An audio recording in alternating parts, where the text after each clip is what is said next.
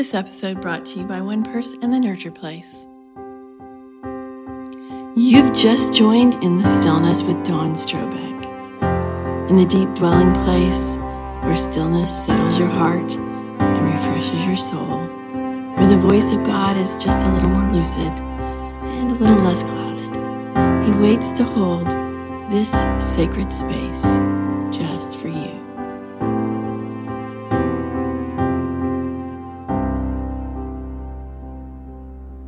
Just joined in the stillness with Dawn Strobeck. Today's session is entitled Remaining in Him. And we're going to talk about what that means. That scripture um, passage from John 15, 1 through 8, is what we're going to highlight today. As I read the following scripture passage, I want you to just notice how many times the word remain is used.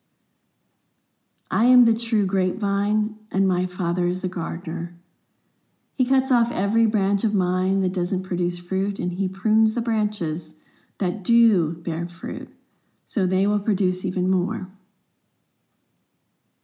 You have already been pruned and purified by the message I have given you. Remain in me, and I will remain in you. For a branch cannot produce fruit if it is severed from the vine, and you cannot be fruitful unless you remain in me. Yes, I am the vine, you are the branches. Those who remain in me and I in them will produce much fruit. For apart from me, you can do nothing. Anyone who does not remain in me is thrown away like a useless branch and withers. Such branches are gathered into a pile to be burned. But if you remain in me and my words remain in you, you may ask for anything you want and it will be granted. When you produce much fruit, you are my true disciples. This brings great glory to my Father. This precious passage are the words of Christ at the Last Supper. Jesus was taking a moment to minister to the disciples who would no doubt be lost in grief and fear after the crucifixion. Jesus knew that his time was near when he shared in the verse preceding. I don't have much time to talk to you because the prince of this world approaches. He knew. He knew that he was about to be crucified and that his disciples would be tested beyond what they were able to handle without him. He wanted to choose words that were comforting, encouraging, meaningful, and lasting. He knew that these were some of the last words he would speak to his friends before he died. Those words would be forever etched in their memories. Jesus keeps using the words remain to remain what does he mean? What is he really trying to tell his followers? What is he really trying to say to you?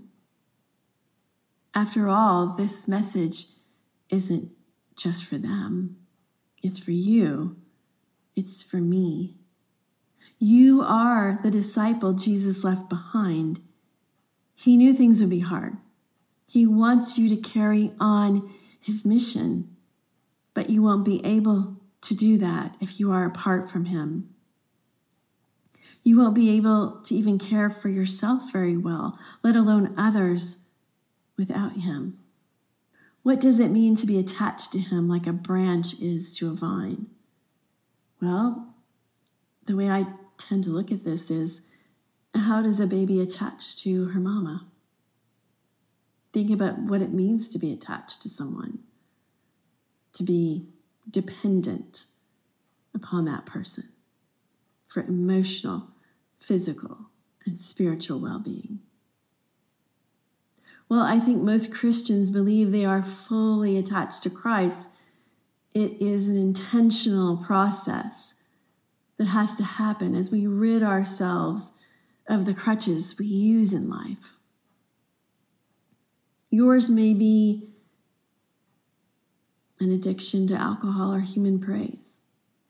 You might find yourself sometimes struggling with depression or anxiety. We all have something that keeps us from attaching, but what are we doing about it? Are we letting it just be? Our journey is a hard one. And Christ validated this when he said to Thomas, Blessed are those who believe and have not seen. That's us. Thomas wanted to examine the wounds in Christ's side and collect the data for himself that Christ had risen. But what about you and me? We didn't get to walk through gardens and climb dusty roads with Christ.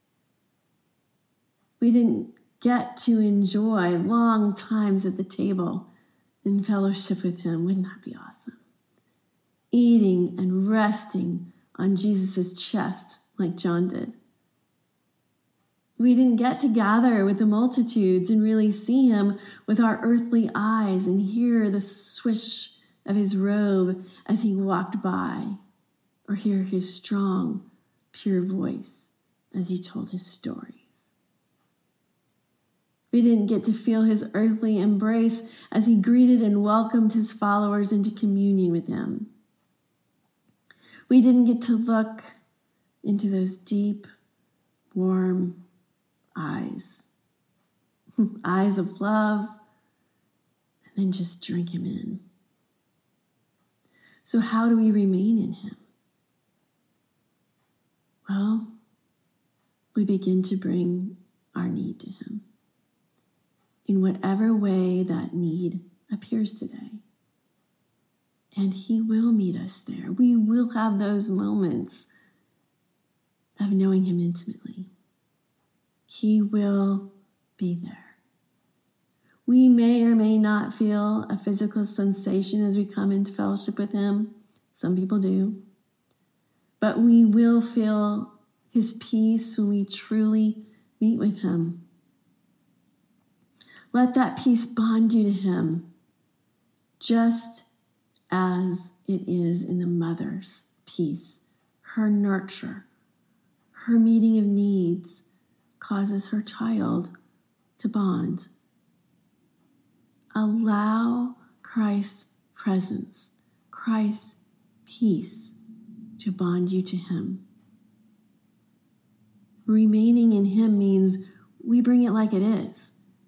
We come to Him raw, undone, angry, out of sorts, depressed, used up, emotionally or spiritually confused, lonely, weary, hard pressed. And He will invade your circumstances and bring peace. Remaining in Him is only possible if we risk, trust, and wait for Him to tenderly love us in the midst of our chaos. I want you to just listen for just a moment, close your eyes, and I'm going to speak to you as if I feel like this, as if God was speaking. These are my words, but I feel like I can hear Him say this.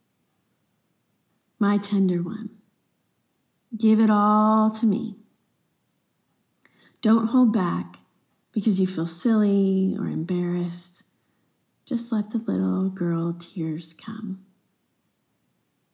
I will tend to you no matter how big or small the problem. It doesn't matter to me. You matter to me.